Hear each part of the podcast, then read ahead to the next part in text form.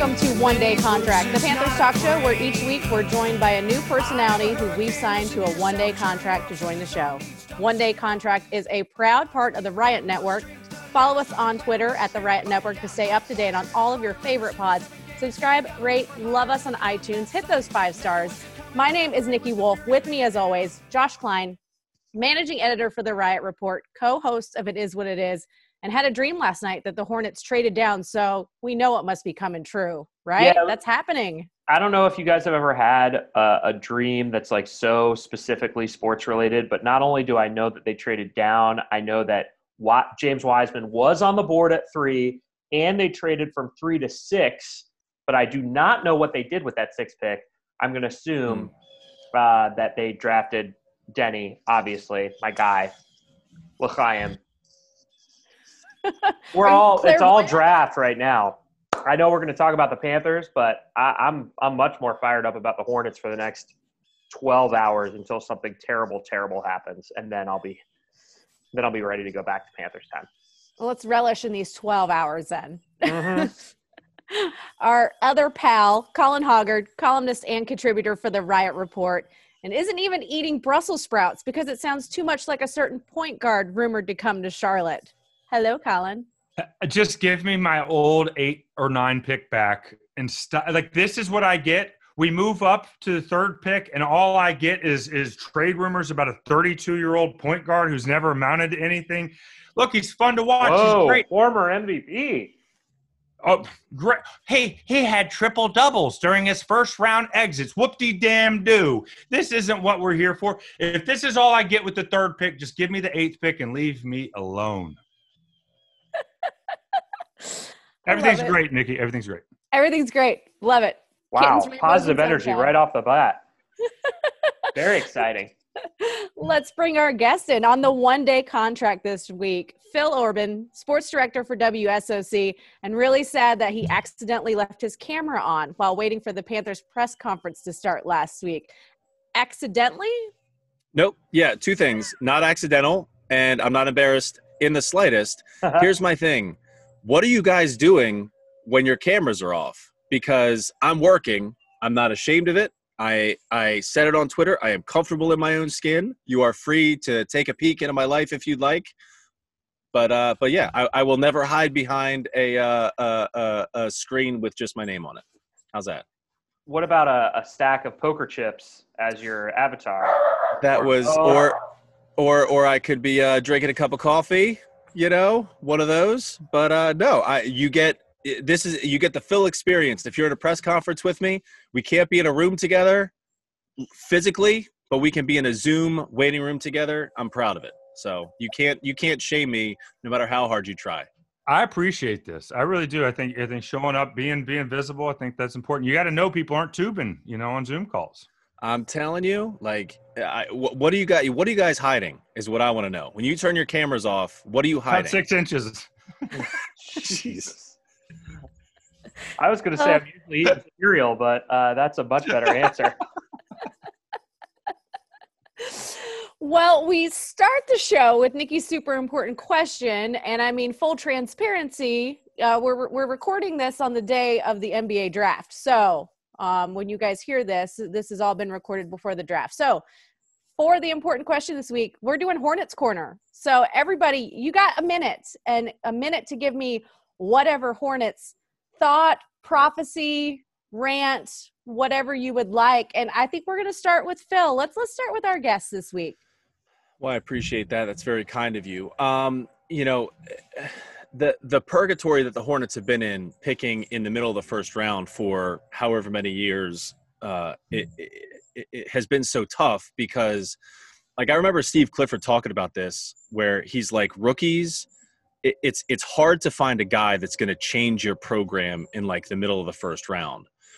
And and finally finally they get lucky in the lottery and they move up to 3 and it's in like the most bizarre season in the most bizarre situation where like you don't have the NCAA tournament you don't really have a look at these guys and and everybody loves Anthony Wiseman and like that's fine I, am not a draft nick by any means mm-hmm. but um But one of the things, and Josh and I were talking about this earlier, how you read one thing and then you're like attached to it. So I read Hollinger's piece on like his top 20 guys, and he doesn't like Anthony Wiseman, so I'm out on him.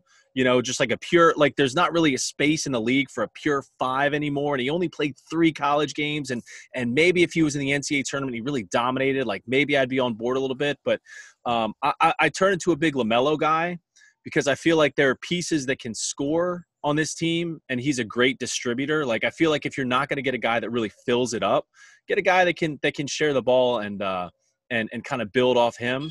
And then maybe you, get, you maybe get one of those free agent pieces that that can really kind of change the shape of a team like a Russell West, Westbrook. Just kidding. I don't say I'm not gonna bring him in, but but yeah, give me uh give me Lamelo if he's off the board. Trade down. Give me Obi Toppin. Let me get some dunks. Let me get some up and down the floors. Yeah, I go. like dunks. Dunks. I love dunks. Like yeah, let's let's do more dunks. Let's do more of those. Dunk um, City. All right, Josh, you're up. Oh, okay. So here's the thing. Usually, rookies have between uh, three and four months between the NBA draft and the start of the season, including training camp, OTAs, minicamp. Because of the way that the schedule is working, none of that is happening. They are st- they're getting drafted tonight, and in less than five weeks, they will be playing their first game. So, whatever rookie you're going to draft, they're not going to be ready for the NBA. They're going to be bad next year. So, you know what? Let's lean into it and give me the most raw guy there is. Or let's trade down and get another uh, 2021 draft pick. That's what that's that's my big takeaway here. If somebody is offering me, if any team comes up and says, I want the number three pick and I will give you our 2021 draft pick, boom, I'm snapping that up immediately and I'm moving back because this team, I don't think there's anybody in this in this game in this draft that is transcendent. And again, just like Phil said, I base that on the five highlight videos that I've watched and the six articles that I've read, and uh, obviously, the best case scenario for this is they trade down and somehow still end up with Deni. and I'm buying uh, a Charlotte Hornets yarmulke, a Yamacha, if you will, and I'm wearing it to every single game once we get back to the stadium. Colin. Now, now, is anyone allowed to participate in the in the Yamacha, or is that like a thing that like we just? I don't think I don't my lane. Like I just I, want to be supportive. If we got a Donnie, eh, you know, I just I'm just trying to fit in. Great question. I don't. I would not get offended, but I feel like there are some people that may get offended if you if you culturally appropriate the Yamacha. But it doesn't mean that uh, that I won't vouch for you. Uh, well, I'll find it. what, why aren't we calling it a Chamaka? See, because this is why Josh came up with the idea, not you. that's that's what we call a punch up. Very well, professional. That's why you're. I will. Uh, I'll find something that is perhaps more kosher that I can do to support Danny if he's on the on the team. Um, this year, more than any other, I don't know how we know. I I I know this will be people will be you know listening to this after the draft. I don't know how anybody could really be mad um, unless you get Russell Westbrook, then you have every right to be mad. But if whatever the pick is, it, it's imperfect. All of these guys are imperfect. We talked about for all the reasons these guys aren't transcendent. Three games, they're playing 12 games over here in different countries. This year, I think more than any other, you just have to trust the front office. And I think with Mitch in charge for the first time in a long time, I think people feel like there's a reason to trust. So I'm I'm I'm excited about what they do tonight, and I'm excited about where this team's headed. I think. Nikki, who do you want them to draft? I just hope everyone has fun. You're rooting for nice suits. Are, are guys doing Zoom suits? Are we doing Zoom suits tonight? I hope so. I, I like, hope so I too. We should take care of. Him. He looks nice. He just he looks nice, and let's go that route. You know, if you if you're if you thought you're going to get drafted in say the top four, if you don't follow Phil's you know uh, integrity plan of Zoom, you can just switch off the video and no one will know that you're sitting there stalling for, for the next 10, 15 picks. There's no Aaron Rodgers in the green room type situation tonight because it's like, oh, I guess uh, it looks like Killian Hayes is not no longer on the Zoom here, but really he's there. Technical difficulties. Well, all right, let's jump into football talk. We're going to start with just kind of a round robin of news that's highlighting this week. Let's start with CMC. There's some conflicting reports on what's going on here with this injury. Some national guys are saying it could be multiple weeks. Rhule says he thinks he's back Sunday. What are we expecting here? Josh, what do you know? What do you know, Josh? What do I know, or what do I think? What do I know? Well, I know that Christian McCaffrey is not going to be at practice today. I know that Teddy Bridgewater is going to be at practice today. What that means for Sunday, I don't know. I I, I think that um, I think ultimately Christian is going to flirt with playing, certainly in the public eye, and then probably sit out for at least another week. I think Teddy. I, I really do think it's going to depend on how he feels. I mean, we haven't talked to him since he left the field and went to the locker room and uh, we all we can go on is you know Rapoport and Chris Mortensen and what Matt Rhule says. So um, I, I think that if it's a MCL sprain and it's a question of can he play through the pain, I, I think he is the kind of guy that's going to tough it out. Now, do I think that's a good idea? No, I don't. Because when you have a knee injury, sometimes you tend to overcompensate by putting more pressure on the other knee. Has Teddy Bridgewater had any knee problems in his past? Yes, he has. So if he's not 100, 100%, if he's 80%, I'm good. Just Yeah. So one of the things that that I thought was interesting, and and Josh, you, you might have some insight into this as well, is is it feels like Matt Rhule's code word is hopeful, right? That that they're going to play because. Uh, like you remember how Ron used to always be like, well, well, we'll wait and see how he feels tomorrow. Like that was his code for like he's probably going to play, um, unless he has a setback. And I feel like that's Matt's thing because before the Falcons game, when everybody's like, is, is Christian going to come back? Blah blah blah. He was he was like, nah, like you know, probably not. We'll see what happens. And then the next week, he was like, we're hopefully he's going to come back. And then he said the same thing about Christian this week, where he said he's hopeful he's going to come back, and he said he's hopeful Teddy's going to come back. And it looks like Teddy's maybe on track to play. Um, and it feels like. Um, you know, I was talking to Joe Person about this, and, and he was saying that uh, it's it's at this point it's like a pain management issue more than anything um, you know, it's not a lower body thing; it's an upper body thing. And I think if you're, you know, if it was an ankle or a knee or a foot, then you're more careful. And and I don't know, it it, fe- it feels like he's probably going to try to give it a go, and and it sounds like they're willing to at least let him let him try. You know what I mean?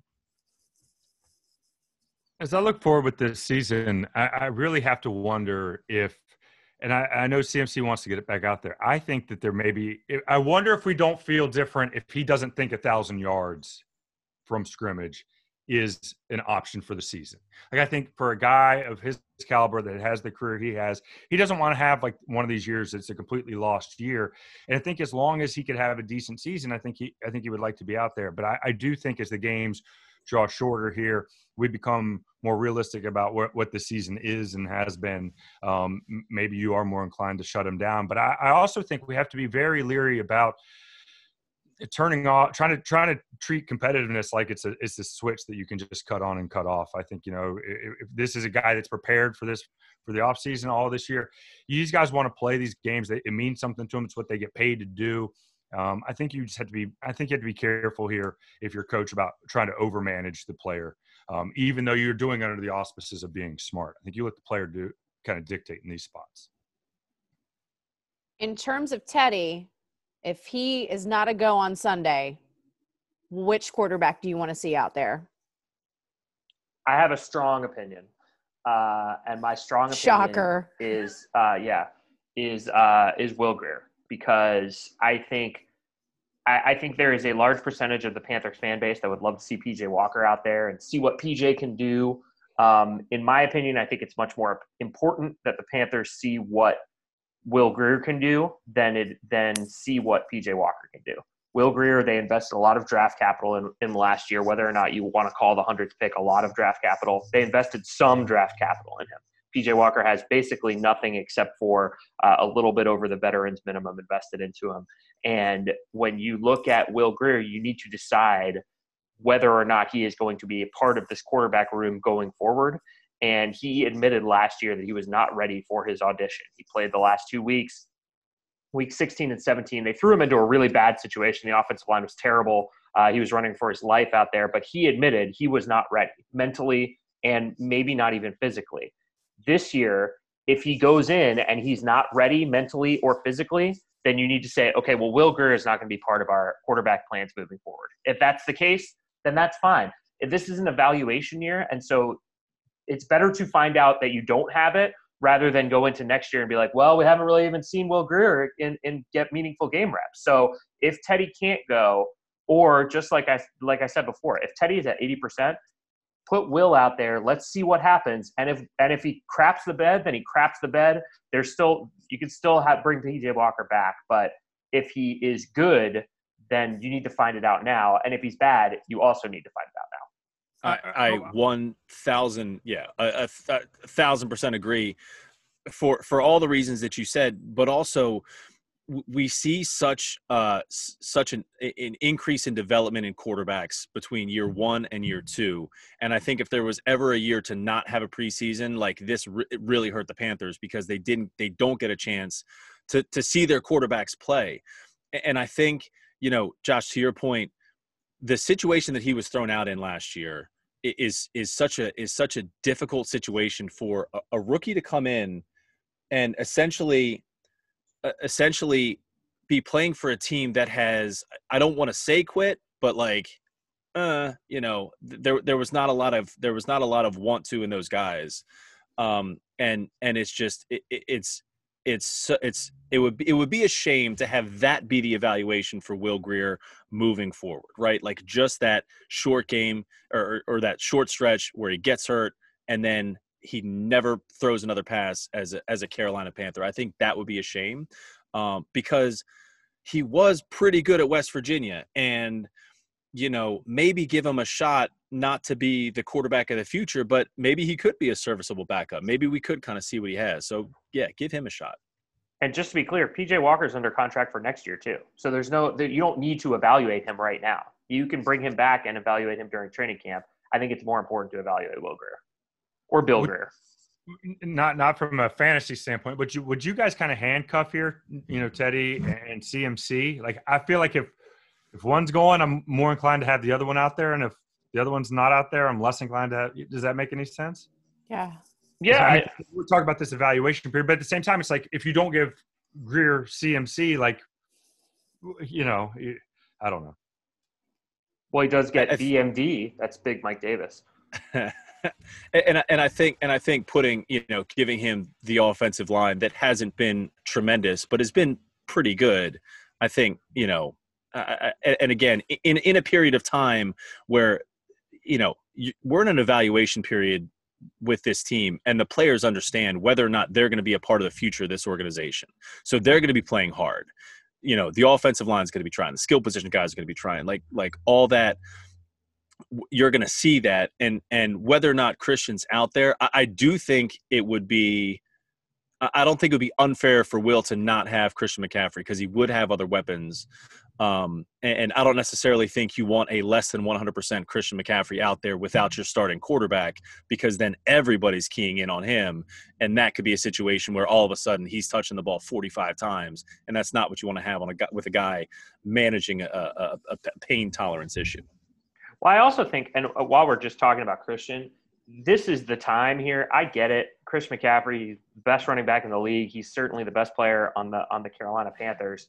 Um, when he does come back, whether it's this week or next week or after the bye or whenever, um, he cannot be on the field for 80% of the snaps. He, he cannot touch the ball 30 times. Like you have to, this is your time, Matt Rhule and Joe Brady, when you have to say, okay, man, we're going to bring you back, but we're going to have a healthy balance between you and Mike Davis. And it, I know you don't want to come off the field. I get it.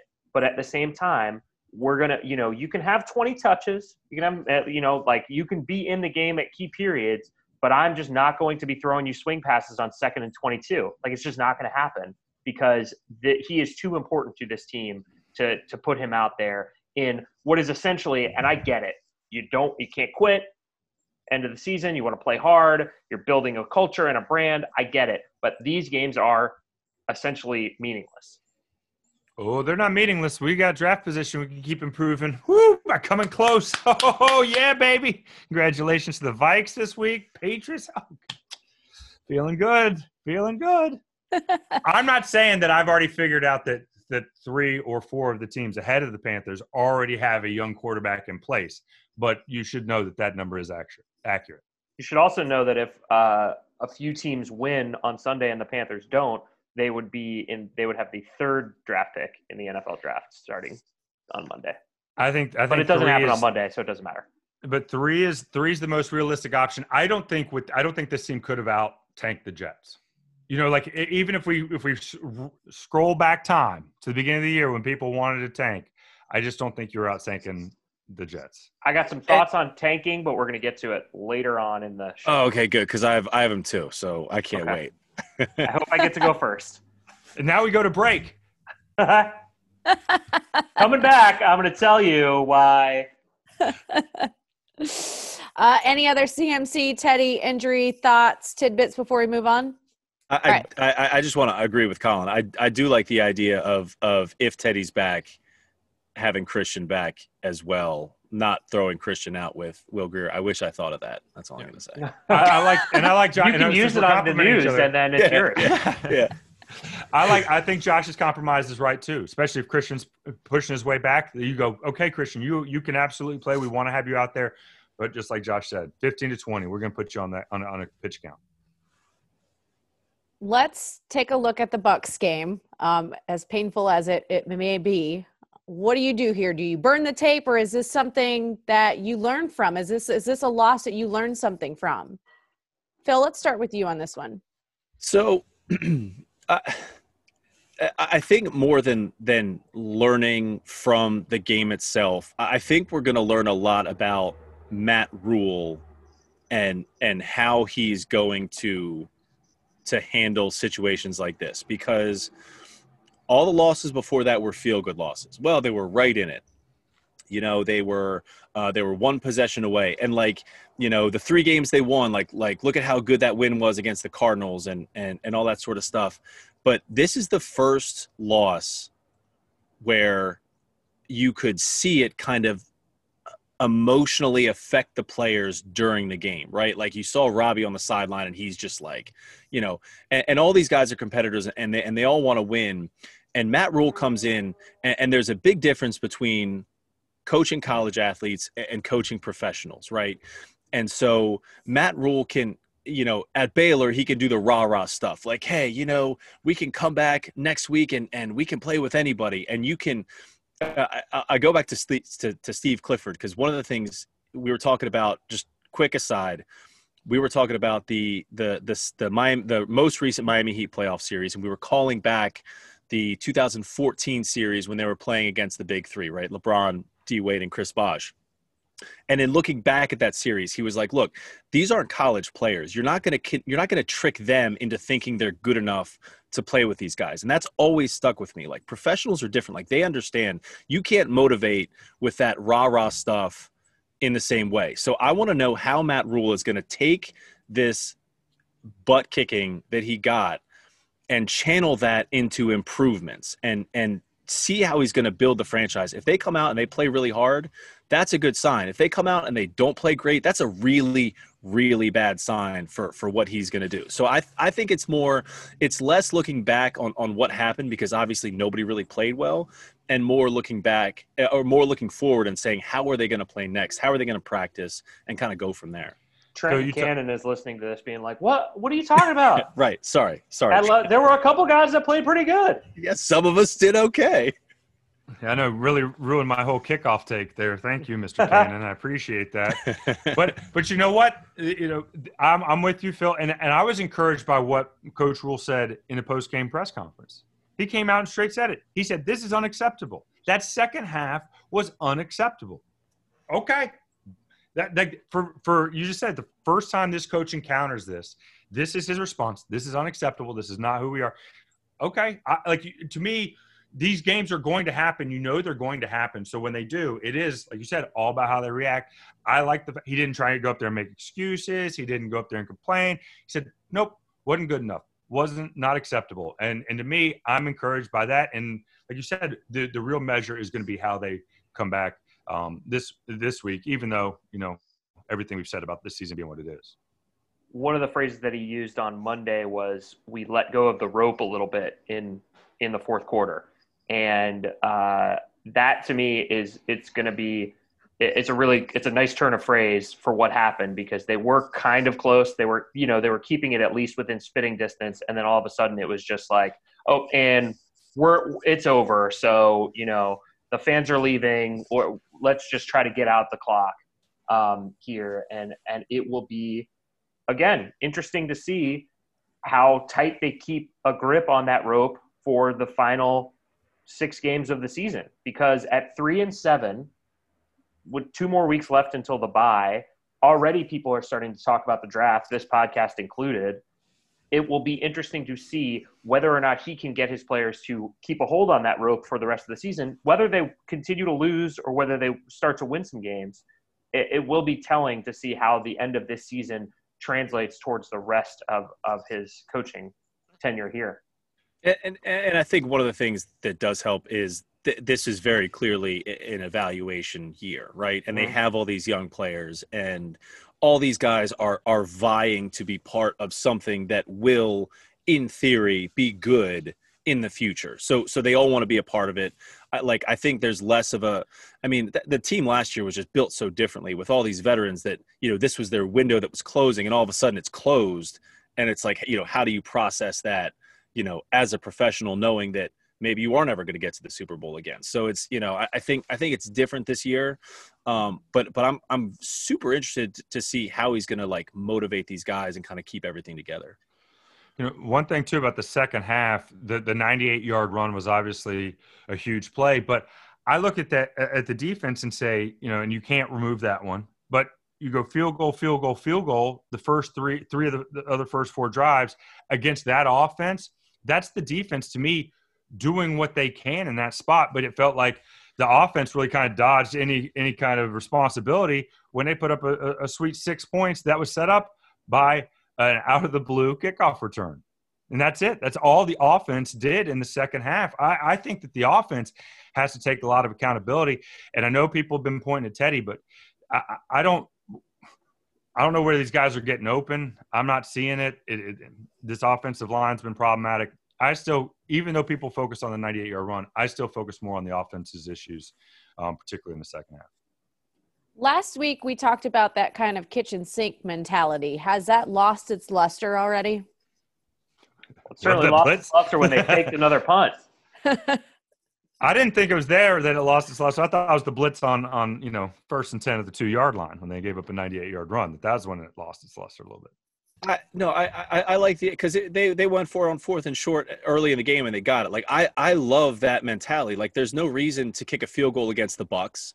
There, there's no there's no reason to kick a field goal ever if you're this team, right? Like like what you know. Unless you should always be going plus. Let's get that record for Joey. Correct. And then yep. Agreed. Sorry. Okay. Sorry if it gives us a chance, fair. if it gives us a chance to win, let's make sure that it's a 60 yard field goal. right. right. right take a sack, move back into record range, and then try it. um, but no, I, I mean, um, I I love the aggressiveness. I mean, I, the fake punt call was just, I mean, like why? Just go for it. Just line up and go for it. You know what i mean? Like you're in you're in that territory where even if they hadn't faked punts two, you know two games prior uh, the, the previous two weeks you know you've got everybody on the sideline being like hey watch out for a you know watch out for a fake here. Like this is right in that sweet spot. And and they just they dial dial exactly the, the wrong thing to do. Just line up and go for it. Like be aggressive. Have faith in your guys. It's worked in the past. If it doesn't work who cares? They come to the sidelines and they say hey like our coach believes in us. I don't know. I i, I don't think i don't think you you stop the aggressiveness. I just think you know maybe not fake a punt again are you concerned at all with some of the coaching decisions and coaching staff on this this streak of losses right now?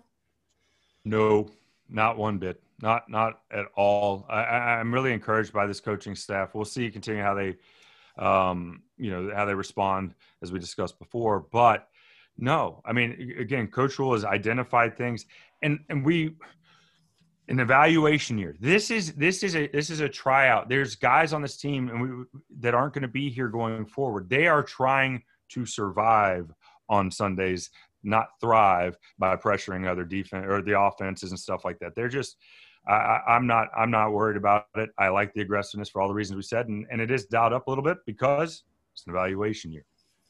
Yeah, uh, I, I would I would say it's weird. Uh, Phil Snow over the past like month, not weird, excuse me. Uh, Phil Snow over the past month has really taken a, a lot of heat, especially on social media, but from this fan base because of how poor this defense has performed. And and again, the thing that people seem to be harping on is this three man rush that they're doing. And and I said it last week, and I'll continue to say it. They're doing that three man rush because they don't have any secondary. So and they don't have any defensive tackles. You can't rush four when your other defensive tackle is an edge rusher named Efe Obada. So it, it's tough to it, it's tough for him to call blitzes. This is what a team that blitzes. Uh, I believe they're bottom five in the entire NFL in terms of blitz percentage. They you can't send a blitz. You can't you can't have four and five guys rushing the passer because then you have uh, Troy Pride matched up one on one with Antonio Brown. Then you end up with you know Rasul Douglas who played really well for the first few games of the season and and has kind of hasn't really come back strong since he got off the COVID list. And those guys can't go one on one. You can't run a lot of man coverage, and you can't run a lot of man coverage. When you can't run a lot of man coverage, you can't send blitzes. When you can't send blitzes, you can't run a lot of man coverage. So it's like a chicken and an egg type situation. And when you look at this defensive roster, it's one of the least talented and one of the youngest in the entire league. And when they lost their only Pro Bowl player uh, in Kawann Short early in the season, they basically got to a point where it was like, okay, how can we survive? rather than how can we attack? They can't be in attack mode on defense. They have to be in survival mode and it's tough to to get through the season that way. And so i think that for all of the folks that are hating on phil snow i get it. This is coming off a 46 point loss when they gave up a 98 yard touchdown run. It's not going to people are going to roast me i'm sure. But i think for what he has been given i think phil snow has done a, a pretty good job I, I, I do agree with that, and and I did like the way that he played against Patrick Mahomes, and and, and the whole theory of of don't give up the big play, you know, rally and tackle like that that works until it's like third and four, and you got to get off the field.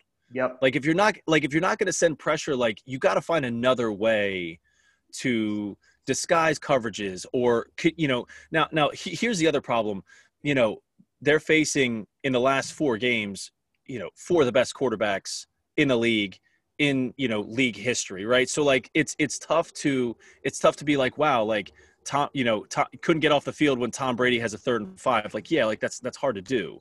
Or Matt Ryan or Patrick Mahomes, like that's tough.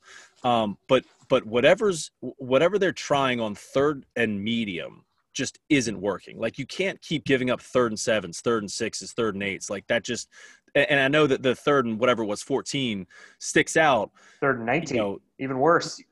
Right, even worse. Um, I mean that you know that obviously happens and that's a problem. But but I'm more concerned about not really having a plan for those third mediums that you're going to find yourself in a half dozen times, and you got to win half of those. You know. Yeah, I, I, really we've talked about it before on the podcast. Jeremy Chinn has at various points been playing center field. I don't think that's where they want him, but I don't think they trust other people to to, to be back there and play that role as much as they use uh, Jeremy there. I mean, I guess we've done we're doing the Phil Snow discussion, so we might as well just keep rolling along with it for just a minute here. Just look at the the guys playing snaps. You mentioned Rasul Douglas. This defense is so good that a guy came off the street and stole the show for a month. And since then, he's looked like a guy that came off the street. Like, okay, that's fine. You mentioned it. KK Short and CMC missing games has not getting mentioned for anybody, apparently, even though they're the two best veterans you got going. Uh, you got Rasul Douglas playing 90% this week. Corn Elder's over 70%. Burns is at 70%, um, at 55 snaps. That's too many for, for Burns, just like Josh has been saying for weeks. Troy Pride, Special teams guy, nope, playing 68%. And you're going against Tom Brady, Antonio Brown, Gronk, et cetera, et cetera. And by the way, that wasn't the comprehensive list. I was just getting a hairy eyeball from Josh, so I'm moving along because there's other young guys playing way too many snaps on this defense to effectively evaluate a first year defensive coordinator on his performance as an NFL assistant coach. Full stop. I have nothing to add. Yeah. I don't even want to jump into that. I'm I'm I'm intimidated right now. Don't be I intimidated. Just... I'm a friendly bear. I just get excited. I just get excited because There's no way. Like oh, the only things that matter on this defense, in my opinion, really. I mean, great, great that had Sha- Shaq had a, a good game. Nice to see Gross Matos but it's it's Chinn, it's Brown, it's Burns. Those guys getting experience, getting to play against Brady, Brees, all these guys getting uh, getting those tricks run on them. Everything that those veteran quarterbacks do, that's the most important thing. The rest of this defense has got to get patched together and figured out before we can we can determine whether or not Phil Snow's good at his job, in my opinion. And and I mean he he he he you know hung with Patrick Mahomes and that Chiefs offense and Drew Brees who it doesn't really matter. Who, like I understand he had receivers out, but like it doesn't really matter. Um, you know, he he I think he's done some good things, and he's and he's drawn up um, some some schemes that have worked. And and you're I, I just I I agree with you. I just don't think that the talent's there to to to properly evaluate him. And, and how many times over the past month plus where we've seen these Hall of Fame level quarterbacks operating at the line of scrimmage getting what they want based on what the defense is showing them. What's Phil Snow supposed to do then?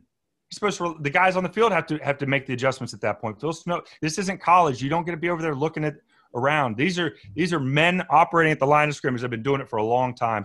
And you know what? They've won more battles against Tahir Whitehead in this defense than than you would think you know, as expected. So I don't know. Yeah, um, I, I think that when we went into this season, here's the thing: is we do we do this every single year, and every single team does it.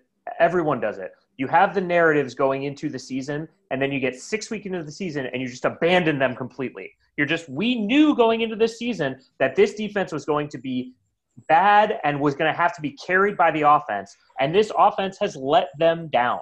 So if you want to talk about so a unit that has been disappointing, it's not the defense who we had low expectations were right here. You can't see me in the Zoom box, but I'm right there at the bottom right.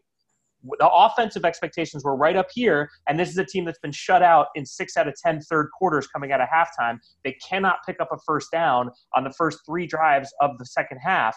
That to me is the defensive coaches going in the locker room, seeing what they've seen from Joe Brady for a half, making changes and Joe Brady not able to adjust in time until the game is already out of hand. Are you talking about future head coach guaranteed doesn't need any more experience in life? He's just ready to run a squad and be Lombardi, Joe Brady, that same one. This is what's crazy to me. You're exactly right. And, and nobody here on this podcast is anti Joe Brady. No, but how are the definitely scales, not anti Joe Brady. How are the scales tilted so much when the offense is failing and got again got six points when they got the, the best kick return we've had in a decade.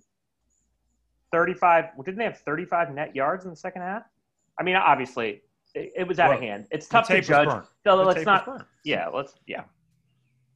Let's have this expectations conversation. I, I, feel like there's always been confusions with expectations you know now that we're in this kind of final six weeks here where should these expectations be now what what sh- what should we be expecting? What what should we look for here?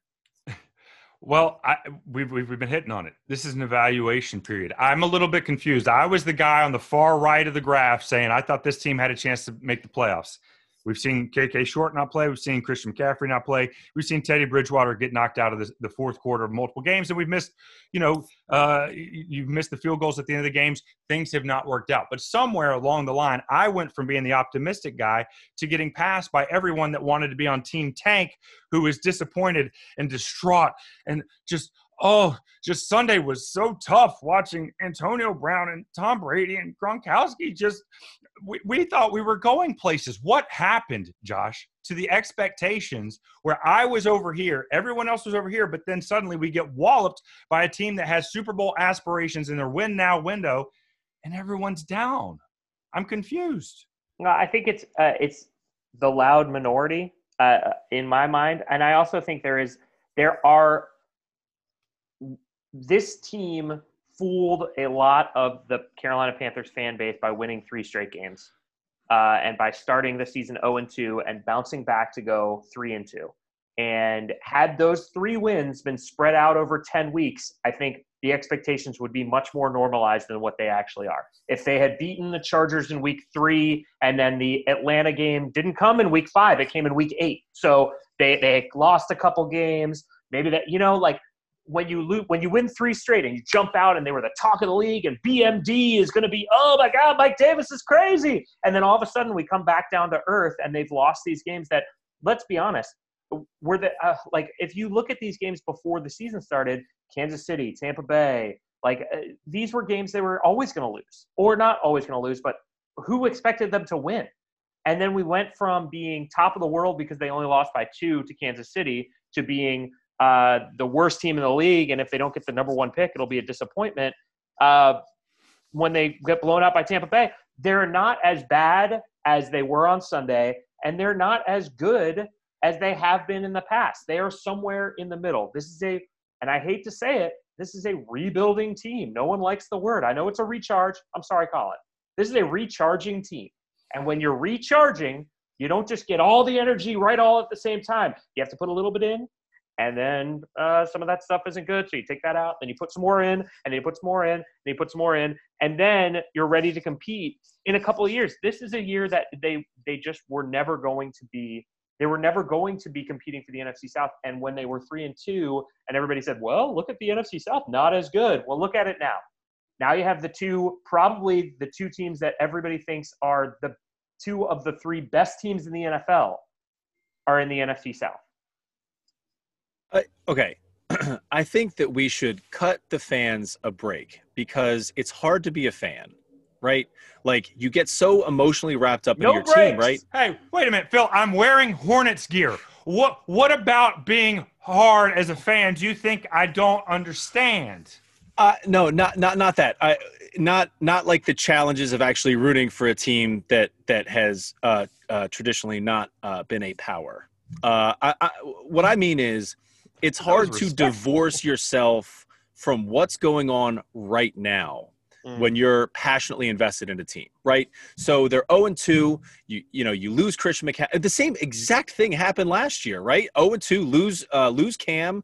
Uh, the season's over. We're toast. Win five in a row. All of a sudden, it's like, whoa, Kyle Allen's the future. Like uh, th- this happens every year to every fan base, and I think you know you know banging on fans for for you know unreasonable expectations it, it's it- like that's hard for me because that's what fans do. That's a beautiful thing about being a fan is like you get to have these unrealistic expectations where your team's going to dr- move down in the nba draft and, and get the guy that you've been calling for for months. But you know my point is the timing was bad right? 0 and 2 start um, um, lose christian and then win three games. And and you look back with the benefit of hindsight and the Cardinals win is better than it looks and the Bears loss is worse than it looks. And then everything else kind of shakes out as as a net positive, right? Like the like the Falcons loss was bad, but Thursday night games are always weird. You know, you hang with the Saints, you hang with the Chiefs and you and you're showing growth. You're showing your team has fight and like and then all of a sudden they come out and they get embarrassed by the Bucs and and this was, you know, week 2 was a game probably the the the the wor- prior to this past week, probably the worst game they've played. And they were still kind of in it, right? They rallied a little bit and they showed some fight. So you're like, all right, you know, maybe we can hang with the Bucs and and to be to have that result happen, like I get it. Like I understand that you are disappointed and hurt and you thought they could be more competitive. But you know, again, like you're right. Like this is where we kind of thought they would be, and we were fooled a little bit into you know based on the schedule. I mean, like when was the last time? It's never happened before, right? Five weeks in a row against either a Super Bowl MVP or a league MVP. Like that's that's a crazy slate. And you look at the schedule before the season, you, say maybe one win, probably zero, right? In those in those five games, and that's what happened. And they were competitive in a couple of them. That's good right? So so i'm interested in what's going to happen next. Like they should they should beat the lions. You know are they going to be able to put together a complete game and win a game that they probably should? Are they going to finally win a game that they shouldn't right? Are they going to win a game where they're not favored and they play better and they play above their head and they finish? Like that's what i'm interested in. And because you have to show growth. You have to show you have to show the ability to win. And josh you asked matt about this learning how to win. Like I thought that was a fascinating answer that that he had uh, maybe a week or two ago, where he was describing all the things that you have to learn how to do. Winning plays aren't just made in the last 30 seconds of the game. They could be made in the first quarter. That could be a winning play. You know, don't do too much. Don't press. Like those are things that if you're dealing with guys one, two years out of college that have always been the best player on the field since they were eight years old, and now all of a sudden they're not, like how do you handle that adversity? How do you manage your own expectations? Like I, I, I don't I, I don't know where I'm going with this. I'm just saying it's hard to be a fan. It's hard to not get emotionally tied up into this, but I think what we're looking for now is growth, development. Are they going to be able to kind of fight through this? Are they going to be able to finish strong? You know, because we see that all the time. Like a team, you know, a, a team that's struggling wins three or four you know, in the last month of the season, and then all of a sudden they come and they have a great year the next year. You know, I would love to see that. I would love to see them win two or three games in December and then come back next year and kind of build off that. Couldn't agree more. Sorry, I, I, Colin, I know you're itching to say something, but just to build on that, they need, and I, I uh, Stephen Toronto wrote a great column last week. They need a signature win that they can build on for next year. And at this point, there are really only two games left. There's at Green Bay and there's at New Orleans at New Orleans or New Orleans is at home in Week 17. I don't remember which one, but those two, one of those two games, if they can win one of those two games and still continue to be competitive, try how uh, you know like be be in these games, continue kind of the road that they had been going on since Sunday. I, I do think that they can build on the exact same model that the Miami Dolphins had last year, which was everybody thought they were going to tank when they first, the season first started. They lost a bunch of games. Everybody kind of wrote them off, and then they had some. They were competitive. They had wins. They played hard. They bought into the Brian Flores system, which I think most of these young guys are buying into the Matt Rhule system. And then next year, you add some more talent when you don't have the most dead cap in the history of the NFL on your on your books. Then you can start to compete.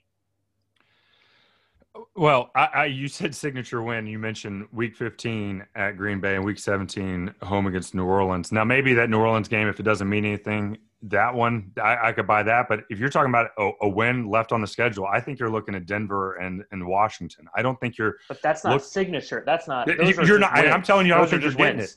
You're not getting a signature win this year. I don't think that's in the cards. So, so to me, a signature win isn't like I get beating Green Bay or beating New Orleans would, would be great. Like to me, a signature win is being in a game in the fourth quarter and winning it right? Like mm. like being down 21-17 with the ball with a minute and a half left and no timeouts and Teddy Bridgewater drives down and they score, right? Or or you know, 4 minutes left and they have the ball, get a stop, punt it and then go and score. Like that to me is a signature win. I don't think you have to beat a great great great team because I don't necessarily know if they can. I think you know to me it's a signature win is look this is how like these are all the games that we've lost and this is how we've lost and now we're not doing that and we just won. Yeah, like come out of that bye week, go into that Broncos game against uh, Lock, a, a, team that you you got a quarterback that you're on par with, rather than again, and, and all respect to Teddy, but not you know he's not he's not in that class uh, uh, that we're talking about much of, much of the discussion here. So I think I think Phil's signature win is way more viable than than yours. Let's switch gears here. Um, rather than looking ahead to this Detroit game, let's instead kind of look at the position groups that you think the Panthers should address this season and where. Um, Josh, you want me to run through these, or does it make sense for you guys to tell me what you think is most important? Um, how many years do you think offensive line needs to be at the top of the list? Like, I, am amazed we've discussed it as little as we have this year. is it just every? Is it every year? And side question, I don't. I think I asked this on the podcast last week how many fan bases are happy or how many how many teams are happy with their offensive line production? Because it seems like everybody uh, like everyone has a bad offensive line for the most part. Um, but this team particularly, I don't think they have been as bad as maybe they have been in years past. But they just don't have any bodies coming back next year. It's Matt Paradis, it's Dennis Daley, and I think that's it. There's one more guy I think that they have under contract for next year. Oh, Greg Little. So, and Greg Little, they obviously don't feel comfortable putting on the field. So they have Dennis Daley and Matt Paradis are coming back next year, and then everybody else is completely wide open. So to me, it's like if you can go and you can get a uh, because left tackles are just as hard to find as we have seen here in Carolina since Jordan Gross. Uh, I, I, would, I think, to me, that would be at the top of my list is bringing in um, a, a, left tackle that you can count on uh, to play 16 games and and be get the job done. I mean, wh- when when have we seen Teddy playing really well? It, it's it's when he's protected, when the offensive line is playing well, and and I, I think I mean that's true with every other quarterback in the history of the NFL ever, right? And and the fact that the the fact that they've had this kind of rotating turnstile at, at, at left tackle for so many years is just stunning to me. Like, you know, if I'm if I'm picking third and Trevor Lawrence isn't there, like what like wouldn't wouldn't you take the best left tackle? Like like don't you have like isn't that where you have to start? And I think the question is like, is this a three year build or is this a team that's trying to make the playoffs next year? And I, and I think if if it's kind of in the latter where you're trying to really build and really have a foundation and really compete for years and years and years, uh, you have to start at the offensive line. You have to. I, it, and and I don't know. I, I, think I think it starts with re-signing Taylor Moton. I think that's that's got to be something that they do. And I think you draft a left tackle, and I think you improve the maybe through free agency you improve the the interior line. And again, it, it's hard, like this is the this is the worst year to have a, a high draft pick because so many teams either aren't playing or their stars aren't playing or or it's just it, it's harder to evaluate. So again, it's it's kind of bad timing for the Panthers. But I I agree with you, Josh. Offensive line as we talk about the offensive line too, and we talk about paying Moton and I'm I'm all for having a little bit of a little continuity here, certainly, but I can't believe that not only have we continued the left tackle rotation, but it's actually accelerated when you look at the fact that they're playing multiple guys within each game this year.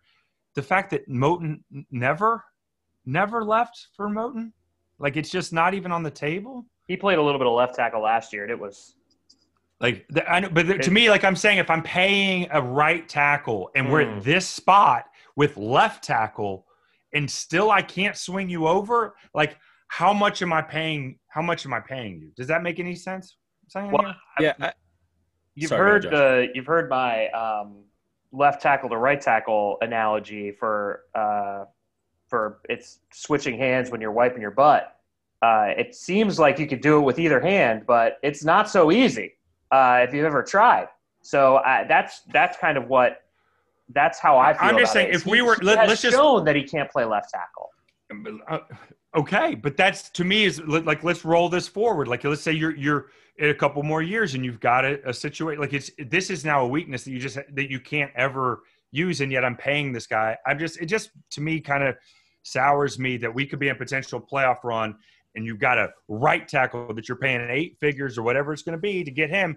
But push comes to shove, he can't ever come over and help us on the left side.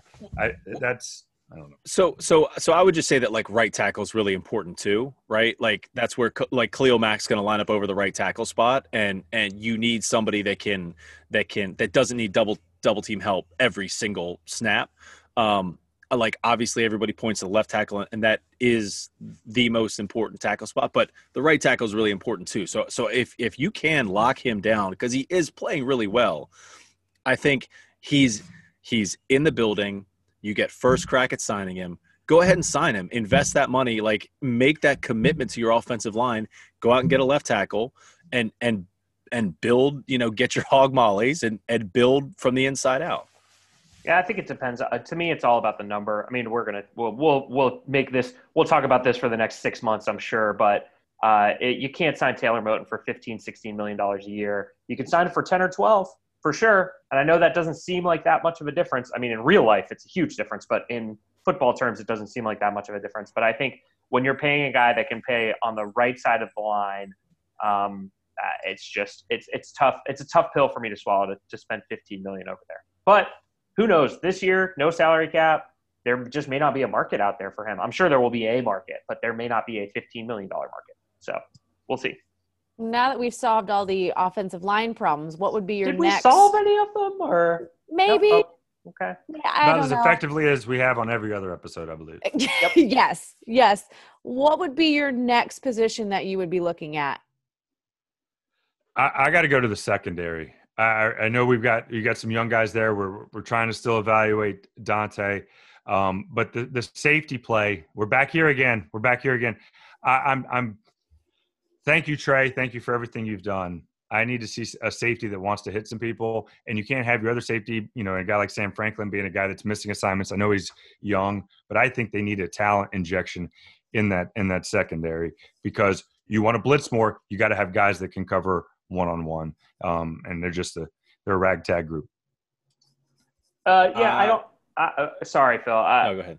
Uh, I don't. I don't necessarily disagree with you. I think that um, uh, to me, we've gotten to a point here where I, am taking the best player available in the first round. I, like, I think it's less. I think where I think there there are very few spots on this team aside from uh, one technique defensive tackle that I'm that I'm that I'm all set at, and running back. Excuse me, but like, I, other than that, like, I'll take the best. I'll take you. Got a you got a bang up wide receiver. You want me to draft at three? Okay, I'll take a I'll take a gander. I'll take a peek.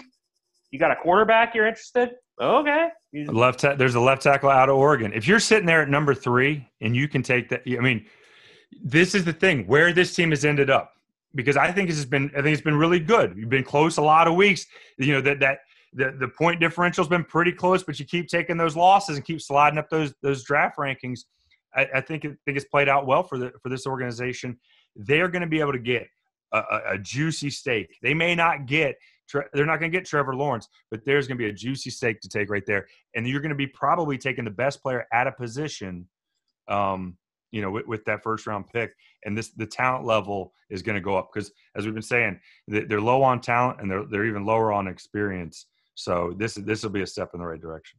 So so I, I think they I think last year kind of hitting a home run in the first two two two two rounds, right? You get Derrick Brown I, I am good with him. Jeremy Chinn obviously uh, has been a star, and Gross Matos like has shown flashes, right? So like you feel you feel pretty good about your evaluation so far. I, I'm looking at the linebacker position because I, I mean I'm, I'm I'm not to like belabor a point. I would love to see how this defense would play with Luke, right? I'm sure everybody everybody would, but he's always been that that link between the secondary and the and the defensive line and he's been the one that gets everybody in position and makes sure they know what the checks are and what the calls are and all that sort of stuff. And not having not having him there organizing everything i think accounts for a lot right? Like i remember like we would watch games last year where he would miss an assignment or miss a gap and it's just like oh, like what just happened? Like like that never happens. And and now you know we see some of these some of these missed gaps and and you're just like oh like okay like that happened again right? So I, I would not be averse to maybe not in the first round but a, a high draft pick invested at the linebacker position middle linebacker position and really develop that person. Because if you have you know it's it's like in baseball where you kind of like set up the you know center field second base shortstop kind of line up the middle of the you know give me give me a defensive tackle that you can rely on. Give me a middle linebacker, and then maybe address that secondary. Work your way back, um, and, and, maybe you know maybe one of those young guys develops into into what you need based on that cohesiveness that a middle linebacker could bring. And I know people didn't like it at the time. A lot of people were down on the Derrick Brown pick. I still think that the hay being in the barn for this team with it with that defensive tackle position being taken care of it makes it's like it, we would be having that discussion right now about this team getting just run up the middle and whether or not you could afford to not take a defensive tackle versus everything else. I think I think that pick in time is just going to continue to look better for him. And and you got Isaiah Simmons in Jeremy Chinn anyway, so so that that's the guy that that everybody wanted. You got him. You got a mm-hmm. better you got a better Isaiah Simmons, and you got Derrick Brown too. I and that's and that I think should give this fan base more hope than anything is these evaluations were pretty spot on. And and I know, you know, uh, you know, the knocks on Troy mm-hmm. Pride or whatever, he wasn't supposed to be a cornerback. Like not this year. He was yeah. supposed to be a special teams guy. Um, and and the fact that he has gotten thrown in and, and hasn't gotten, you know, that Julio Jones didn't have 200 yards against him, like that's actually a positive. You know, he wasn't supposed to be out there covering him one on one in the fourth quarter against Atlanta. So I, I think you know I, I, think if there's anything that should be encouraging for fans, it's that the, these evaluations have been have been pretty solid. Yeah, I mean there there are a lot of young pieces to this team, and again, just same thing. You're building a house here, and so now you have some more piece, some more really nice cinder blocks on the on the foundation. There's Derrick Brown. There's Brian Burns. There's Jeremy Chinn. There are these young guys. DJ Moore is another young guy that like everybody seems to somehow like dislike DJ Moore for all he's getting is 1,200 yards in his third season, and he's the fifth. Does he have the fifth fifth most receiving yards in in the history of the franchise through three through two and a half seasons? Seems pretty good. Like I don't think that DJ Moore has been a disappointment by any means, but because he's not Julio Jones or Mike Thomas yet, everybody seems to be kind of down on him. Um, but uh, to me, it's like these guys are these guys are are good foundations that you can build on and then you keep adding to them. Then you you know there's a quarterback next year or there's a tackle next year or there's a corner next year. These you keep building and then eventually you're putting a roof on and it's uh and it's whoever the guy is that everybody wants to sign year to year i do really wonder if this year if we didn't have 2020 stuff going on if there we would be seeing more roster churn like I think it may be more apparent to everybody that this was a developmental year if maybe there was more roster churn, but because of everything that goes into bringing guys in and out and all the added complications, I, I think that you see less of it and makes it seem like the, the team's a little bit more yes. stable. It is a full week before you can get a guy in the building. Yeah. So if you bring in a guy on Tuesday, he's not playing on Sunday. He cannot play for you on Sunday. So if somebody gets hurt, you have to have somebody like, hey, Christian, we're not sure if Christian's going to be able to go next Sunday. So we need to bring in a running back now in order to sign him six days later to have him on the active roster for 13 days from now. Like that, that, that stuff can't be underestimated enough. There's a reason why they keep turning through Taylor Bird, Bird, Bertolet, Bertolet, the kicker that they keep putting on the practice squad and then cutting him every week. And everybody's like, why do they keep bringing this guy back in? It's because they just don't know. Like Joey Slye gets COVID on Saturday. They need to have somebody else in the building, and you have to start that process two days ago to get him in on Sunday. Let's go to the game. This Let's week, do we. This week we are playing Ice It Up, son. Well, Ice up, son. Ice up. I love it. I love it. Everyone came with sounds and props. I love it. So the game is what Panthers specific conversations, this could be about a specific person and player if need be, need to be put on ice for a period of time. And for the sake of your strength of your case and your argument, how long does this need to be put on ice? I feel like Colin might want to go first. Well, I think we we uh, we thought we were going to do Phil Snow in this segment. Ice up, son. Ice up. I think I think Phil Snow. I think you just leave him. You leave him be for for for a while. We got to get him a draft class. We got to get him an off season. You know, we, we, we've belabored the point on you know, the talent deficiencies he's currently dealing with. But I think right now, Phil Snow is the defensive coordinator. Don't don't fret about it. Don't worry about it for at least a year and a half. Okay. Uh, I, how about this one? Um, when somebody gets released around the league, the Panthers are not going to sign him. Ice up, son. Ice up.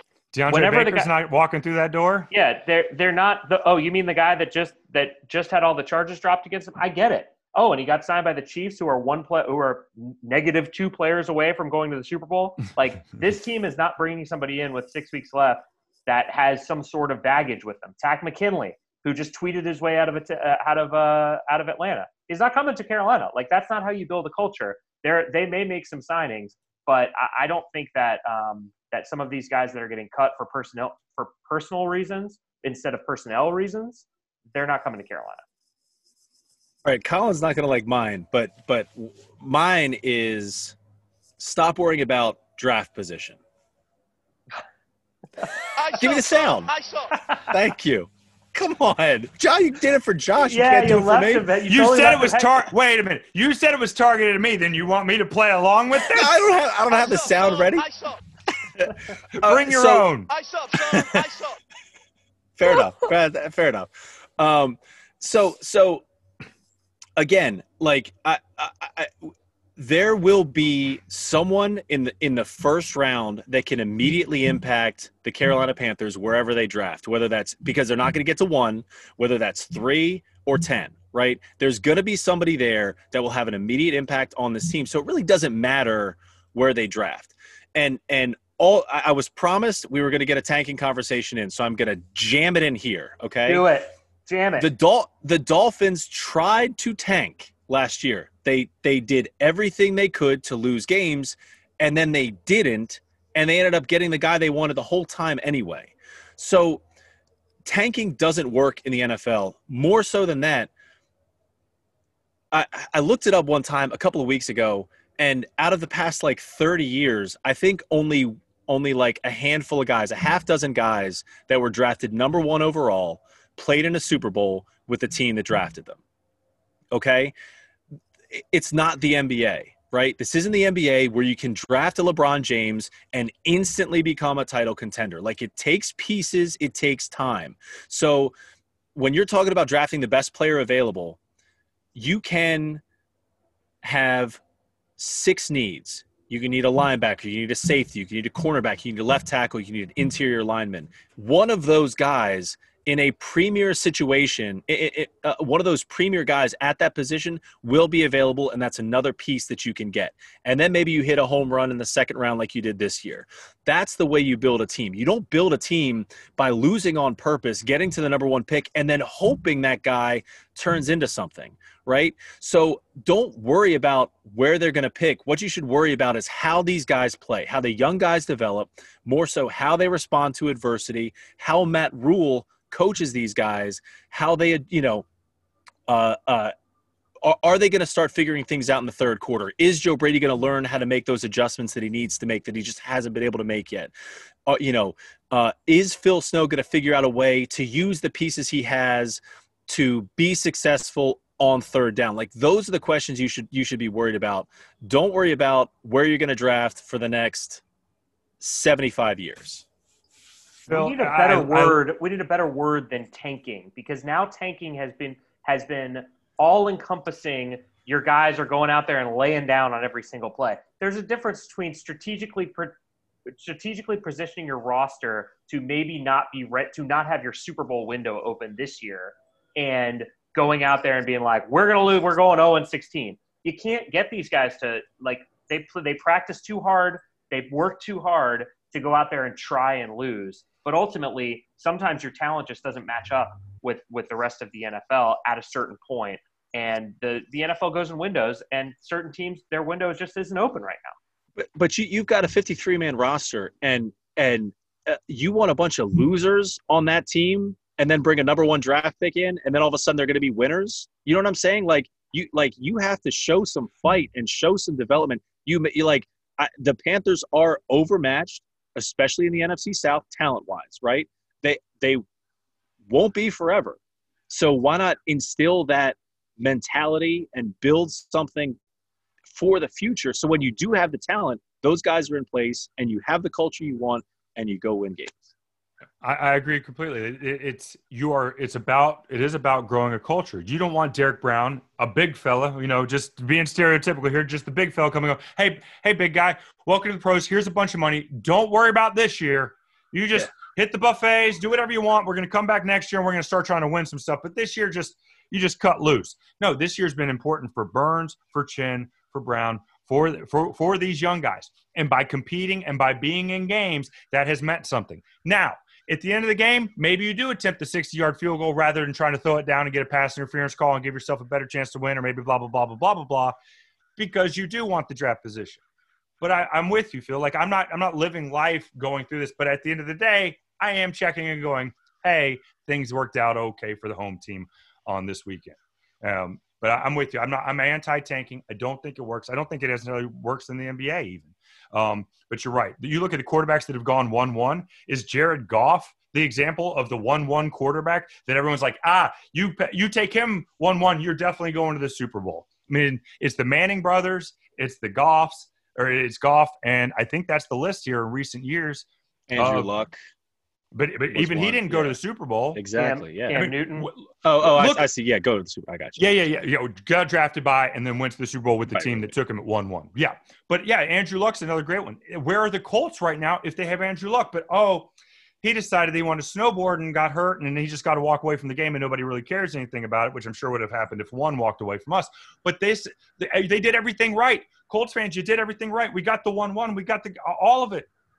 And then he just walks away. And what have you got? So like, oh, but we did everything right. We we sat through Curtis Painter. We we de- we dealt with Peyton. Oh, didn't matter. Doesn't matter. That's why you don't tank because you can't control tomorrow. You just want to make sure that your team's playing as good as they can. Um, and so I agree with you, Phil. And it, and if it's if it's rubbing off on the fans, I will I will resist uh, updating people on where we are in the draft position, even though it's good. Another conversation I would like to put on ice is Teddy Bridgewater. Now, Oh boy. I, this is not. This is understand. I was the pro Teddy guy, and this is what I'm. This is what I'm proposing. That there are more issues. The offensive line needs to get needs to get fixed. The depth issue needs to get fixed on the offense. We didn't even talk about tight end. What have we got going on at that position?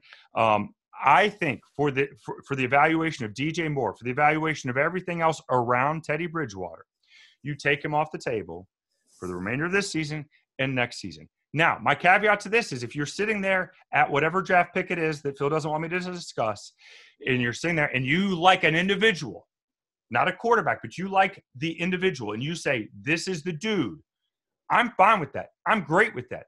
But otherwise, take the offensive tackle, keep Teddy Bridgewater your quarterback, and keep improving this team around him. Let him be the bridge quarterback he was brought in to be. And then again, draft time rolls around and do the do the same evaluation. I just think there's too many things again, like we talked about with Phil, to evaluate Teddy. I don't think this team's quarterback position will be in any way improved over the next 18 months with anyone other than Teddy Bridgewater at quarterback.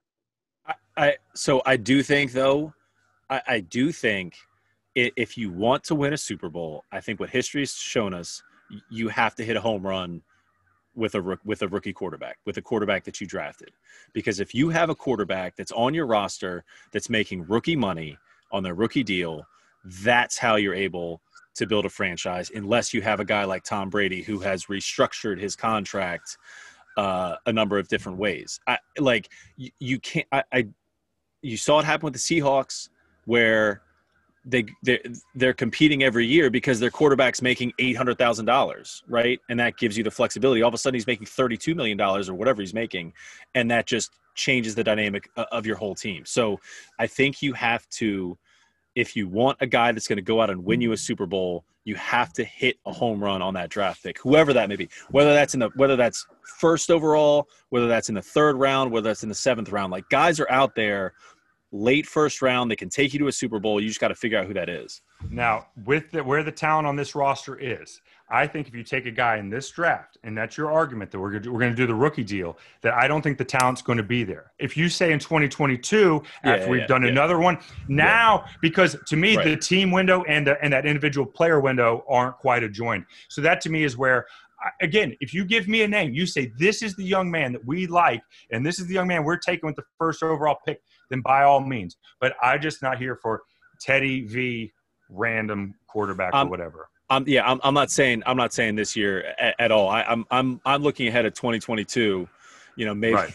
maybe Yeah. Sam Howell's out there. Maybe grab a Sam Howell. Now you we're mean know you mean new, new Baker, better Baker? Spencer Rattler. One more, The- the- one more. Can we can get the get the get the drop ready? Um, Hit it. Ice up, son. Ice up. can we uh, can we stop um, complaining about the long term future of guys that are not going to be here next year? Ice up, son. Ice up. Are you talking about a linebacker, perhaps? We- like if we he's get here, it. if he's here on the, at, at the beginning of next year, if he's starting week one, Take in- it out of the Bank America- cooler and let's I'll, talk about I'll it. have the signs with you. I'll be out there with you. But, But guess not what? Just we get it. He hasn't been good. He's getting paid the veteran minimum, and he's a captain. They're not cutting him mid-season. Like we get it. Uh, I, I, you, you look at his snap counts; they've gone down week over week. It's not being lost on anybody, but this was always going to be a run-stuffing linebacker that was going to struggle in pass coverage. And guess what? He has been a okay run-stuffing linebacker, and he has really struggled in pass coverage. And he has been uh, an emotional leader that Matt Rhule felt like he could trust from a culture and a brand standpoint. And uh, that is what you have gotten from him. And if he's here next year, then let's ca- talk about him. But week 12 of this season, I get it. He's in the wrong gap. I get it. It's frustrating. I get it. I'm, I'm well aware. I get it. Ice up, son. Ice up. and on that note, Phil, where can the folks at home find you on the Twitters and on the airwaves? Uh, so I am at Phil Orban WSOC9. It's a little long, but uh, yeah, Phil Orban WSOC9.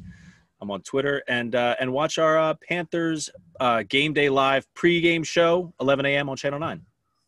Who's on the show this week, Phil? Before the Lions game. Uh, so we got you know I don't you know Deshaun uh, does those one on ones and she's talking to somebody today, so I can't I can't tease that yet because I don't know who it is. Oh, Is it But, uh, oh, What's that? Sorry, we didn't mean to put you on the spot. No, no, no, no. It's it's it's, it's no, it's it's not a secret. I just uh, she, she lets you know the, the the Panthers organize who uh who she Mm. gets to talk to, but she actually has this really cool segment. We call it Off Mint, where we talk to uh, to guys one on one specifically about stuff that's not football related. She had a really good conversation with Matt Paradis, who grew up in a town with like 800 people on a cattle farm. Hmm. Uh, so that was that was a really good conversation. So she's uh she's she's good at that sort of stuff. Oh, I love that. Yeah. We got Colin CLT, Josh Klein Rules, Nikki 704. Josh, anything you need to tell the folks? Yeah, if you're riot? listening to this, if you're listening to this right now, come to the Bring Back the Buzz draft party. Uh, but if you're um, if you're probably listening to this after that has happened, uh, the Roaring Riot uh, last weekend had a raucous section uh, for the Tampa Bay Buccaneers. Over 250 uh, of the biggest Panthers fans, um, Roaring Riot folks, were there making noise, standing up on third down. Um, just overall being loud, which I don't think is something that has been happening very much in Bank of America Stadium. I could tell you that I specifically, it's just very frustrating to go in there on a third down at the goal line when the Panthers are down by one possession and Tom Brady is lining up to go for it from the two, and the 100 level is just sitting on their hands staring at the game. And it's like, guys, you can stand up and cheer anytime you want. Like, it's things are happening. Get out there. It's happening. So uh, I, I, think that it, it's, it's really exciting and you can be part of that Roaring Riot section um, to go to roaringriot.com. Love it. Love it. Love it. This has been One Day Contract, part of the Riot Network. Phil Orban, your one day contract is up. Everyone else, we'll see you next week.